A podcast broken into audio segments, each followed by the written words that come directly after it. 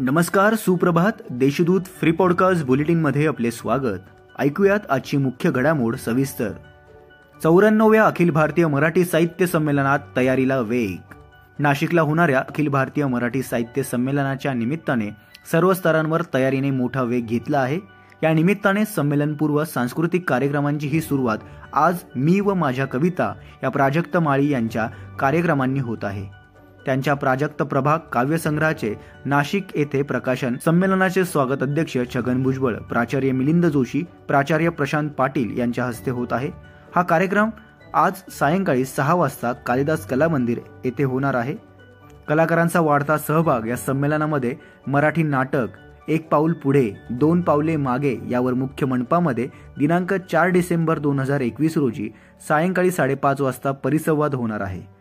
या परिसंवादामध्ये एक वक्ता या नात्याने लोकप्रिय खासदार व कलाकार डॉक्टर अमोल कोल्हे हेही सहभागी होत आहे.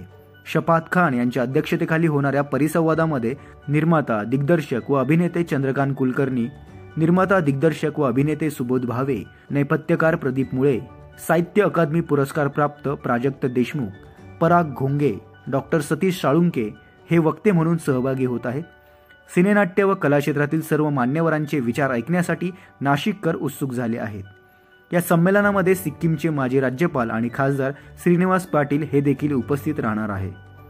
या निमित्ताने होणाऱ्या ग्रंथ प्रदर्शनासाठीचे नियोजित दोनशे स्टॉल पूर्ण आरक्षित झाले असून सातत्याने त्याबाबत महाराष्ट्राच्या कानाकोपऱ्यातून विचारणा होत असल्याने अधिक स्टॉल देण्याच्या दृष्टीने विचार केला जात आहे. स्वागत समितीचे सभासद होण्यासाठीही नाशिककर आवर्जून पुढे येत आहेत.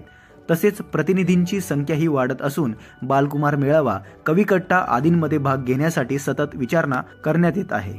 तर ही होती एक मुख्य घडामोड. ऐकूयात इतरही घडामोडी झटपट. नाशिक महापालिकेत होणार मोठी भरती. पोलीस उपायुक्तांसह भुजबळांना खंडपीठाने सुनावला पाच हजारांचा दंड. माहितीच्या अधिकारात मागवलेली माहिती देण्यात केलेली टाळाटाळ भवली नाशिकच्या त्रिरश्मी लेणीतील लेणी क्रमांक आठ मध्ये रोमन संस्कृतीतील खेळांचा पट.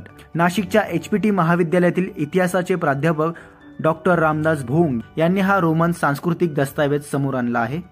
साहित्य संमेलन समारोप समारंभाला माजी न्यायमूर्ती चपळगावकर राहणार उपस्थित. झी नाट्य गौरवने सन्मानित बारदो नाटक नाशिकच्या भेटीला. वीस नोव्हेंबर रोजी कालिदासमध्ये रंगणार प्रयोग. आईच्या अंतिम यात्रेत मुली झाल्या खांदेकरी. देवळालीत सामाजिक परिवर्तनाची नांदी. घरफोड्यांमध्ये चार लाख लंपा शहरात चार ठिकाणी घडल्या घटना.